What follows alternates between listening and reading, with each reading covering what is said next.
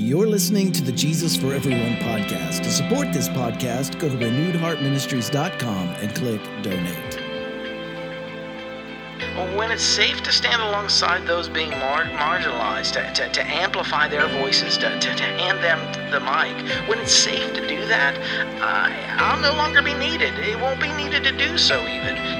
This is Herb Montgomery with Renewed Heart Ministries, and I want to welcome you to episode 250 of the Jesus for Everyone podcast. It's a podcast where we talk about the intersection of faith and social justice and what a first century Jewish prophet of the poor from Galilee might have to offer us today in our work of survival, resistance, liberation, reparation, and transformation. Our title this week is Solidarity with the Crucified Community, and our featured text is Luke 15 1 through 2 2 Now the tax collectors and sinners were all gathering around to hear Jesus, but the Pharisees and the teachers of the law muttered, This man welcomes sinners and eats with them.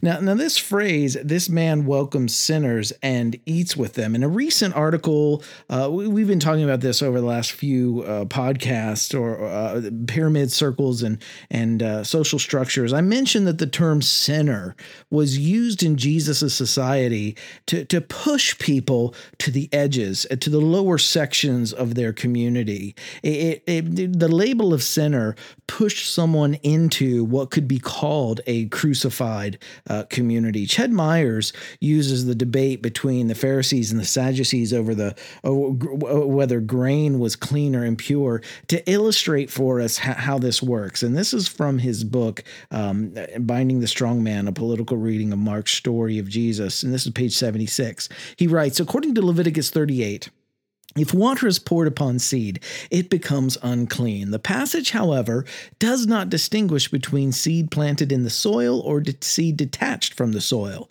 In years of poor harvest, a frequent occurrence owing to poor soil, drought, warfare, locust plagues, and poor methods of farming, this text was a source of dispute. Why? During such lean years, grain was imported from Egypt, but the Egyptians irrigated their fields, putting water on seed, so that their grain was suspect, perhaps even unclean. The Sadducees judged that such grain was unclean, and anyone consuming it became unclean. They were quite willing to pay skyrocketing prices commanded by scarce domestic grain because they could afford it.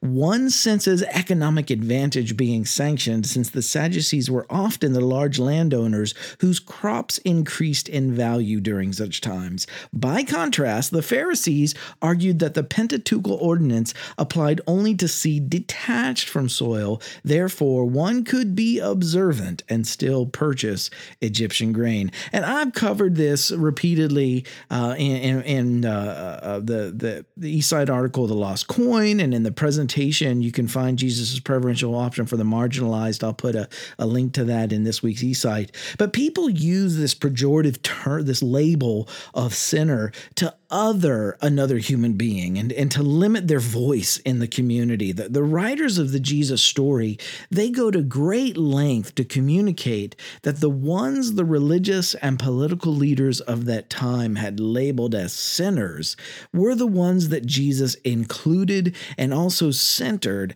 as he called for a, a new social order that, that favored them. And here's just, i am going to give you just a few examples in Matthew 9.13, but go and learn what this means. I desire mercy, not sacrifice, for I have not come to call the righteous, but sinners. And remember that Jesus is using the labels of, of righteous and sinner as they were used in his society. Not as many Christians use them today. Those labeled as righteous by those in, in power, um, they were the ones that threatened uh, those in power's political and economic structures the least, and they, they benefited from them. Uh, the label sinner, it was used to silence the voices of those who would have pro protested either their own exploitation or, or another person's exploitation. In Matthew 11 19, it says, The Son of Man came eating and drinking, but they say, Here's a glutton and a drunkard, a friend of tax collectors and sinners, but wisdom is proved right by her deeds. In Mark 2 15 through 16, while Jesus was having dinner at Levi's house, many tax collectors and sinners were eating with him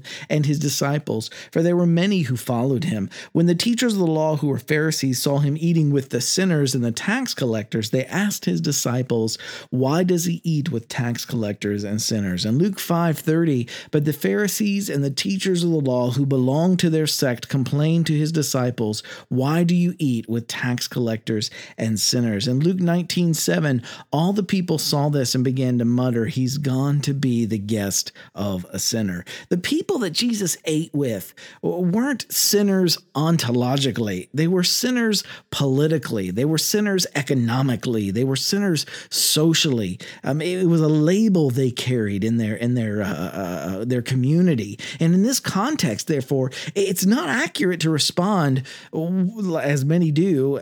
Well, we're all sinners.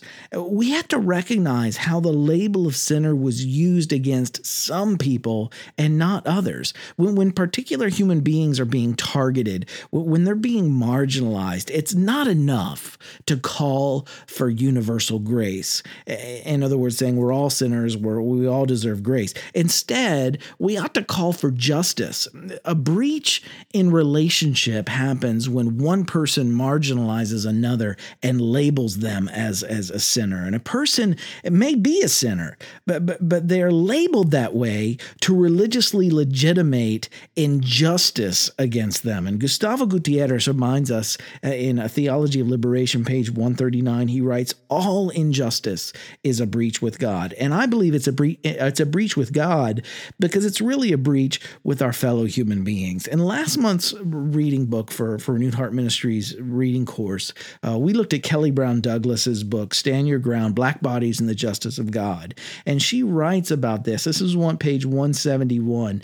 She says, In Jesus' first century world, Crucifixion was the brutal tool of a social political power. It was reserved for slaves, enemy soldiers, and those held in the highest contempt of the lowest regard in society. To be crucified was, for the most part, an indication of how worthless and devalued an individual was in the eyes of established power. At the same time, it indicated how much of a threat that person was believed to pose. Crucifixion was reserved for those who threatened the peace of the day. It was a torturous death that was also meant to send a message disrupt the Roman order in any way, and this too will happen to you. As there is a lynched class of people, there was without a doubt a crucified class of people. The crucified class in the first century Roman world was the same as the lynched class today it consists of those who were castigated and demonized, as well as those who defied the status quo. Crucifixion was a stand your ground type of punishment for the treasonous offense of violating the rule of Roman law and order. That Jesus was crucified affirms his absolute identification with the Trayvons, the Jordans, the Renishas, the Jonathans, and all other victims of the stand your ground culture war.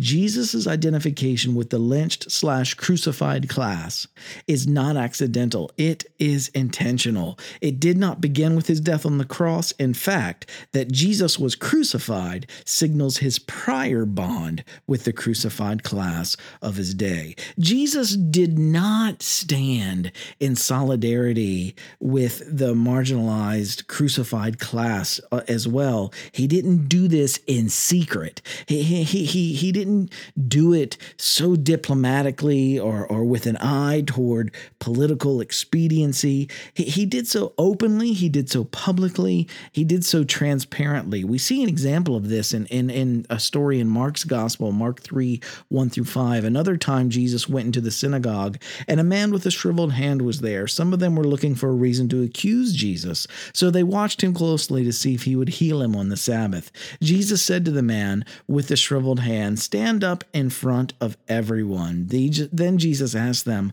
Which is lawful on the Sabbath, to do evil or to do good, to save life or to kill? But they remained silent. He looked around them in anger and, deeply distressed at their stubborn hearts, said to the man, Stretch out your hand. He stretched it out, and his hand was completely restored. Then the Pharisees went out and began to plot with the Herodians how they might kill Jesus. And consider that phrase there in the in the middle. Jesus called him to stand up in front of everyone. Jesus knew that what he was teaching and, and whom he was standing with, he knew what it was going to cost him. He, he could have met that man at the, the back of the synagogue, could have pulled him into a private room where he could, behind the scenes, engage the, the this example of liberation. But, but, but no, instead, Jesus met and healed him right there in front of everyone with an intention. And I, I read I read this story often when I'm tempted to to value protecting my own privilege o- o- over uh, the people who today uh, need others to speak alongside of them, when it's safe to stand alongside those being mar- marginalized, to, to, to, amplify their voices, to, to, to, hand them the mic, when it's safe to do that, I'll no longer be needed. It won't be needed to do so, even. And to quote the, the 1980s synth pop classic Take On Me, one of my favorites from the 80s uh, by a-ha. It's it, it's not better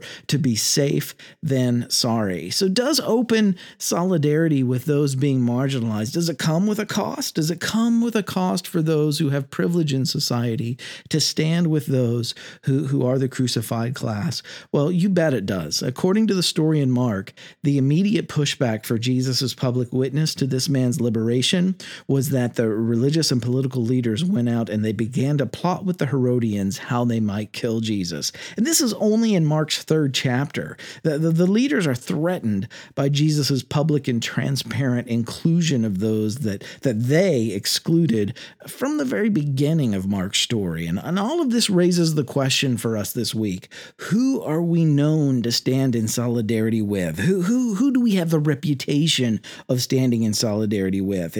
Are we standing in solidarity? Are we known for being stand, for standing in solidarity with, with the status quo? or are we known for for being uh, for standing in solidarity with those beloved people who daily face oppression and exploitation and marginalization within our status quo there's a lot to consider here this week uh, luke 15 1 through 2 now the tax collectors and sinners were all gathering around to hear jesus but the pharisees and the teachers of the law muttered this man welcomes sinners and eats with them heart group application this week uh, something a little different uh, due to the circumstances. This past month, on the same day that the U.S. moved its embassy to to Jerusalem, uh, over 60 nonviolent Palestinian protesters, including children in Gaza, were murdered by Israeli snipers. And I'll put a link to to that. It was the deadliest day uh, uh of killing for Palestinians in Gaza since 2014. Um, but again, I'll, I'll give you a BBC article to that. But here's some things that you and your heart group group can do this week to in response to that. Number one, participate in protest in your area in response to what's taking place in Gaza. Voice your objection publicly. Remember that publicly part, that transparency part. Number two, use your social media platform, whether you're on Facebook or Twitter or or or, or uh, Instagram or or whatever you use, even Pinterest or or maybe uh, uh, Snapchat, whatever you use, use your social media media platform to bring awareness to what's happening right now in Gaza. And then number three, contact your federal, your state, and your local representatives. Write them a letter, send them an email, or better yet, call their office. They, they love phone calls. And, and then donate to charities, number four. Um, and you're going to need to do some due diligence with this and research and, and, and finding the, the, the right charity. Find a charity that, that has people with feet on the ground who can evidence that your gift will, will reach the people who need it. And one charity that does meet these criteria, if you need an example, is is UNRWA. Um, I'll put a link to their USA site uh, in this week's eSight. It's it's unrwausa.org, I believe, but uh, but I'll put the link in um, uh, this week's eSight. Number five, talk to your family and friends. Talk to your family and your friends to to raise awareness and ha- have them join you in in some of the above actions that we've just mentioned. And then number seven, support uh, uh, peace building initiatives, support Muslim and Jewish organizations that are working to bring peace while practicing a preferential option for the vulnerable, standing against the violence in Gaza. It's about standing up against oppression, uh, colonization, discrimination, and, and inequity. Thanks for checking in with us this week. Wherever you are, keep living in love, keep living in resistance, survival, liberation, reparation, and transformation. Remember, another world is possible. I love each one of you dearly. I'll see you next week.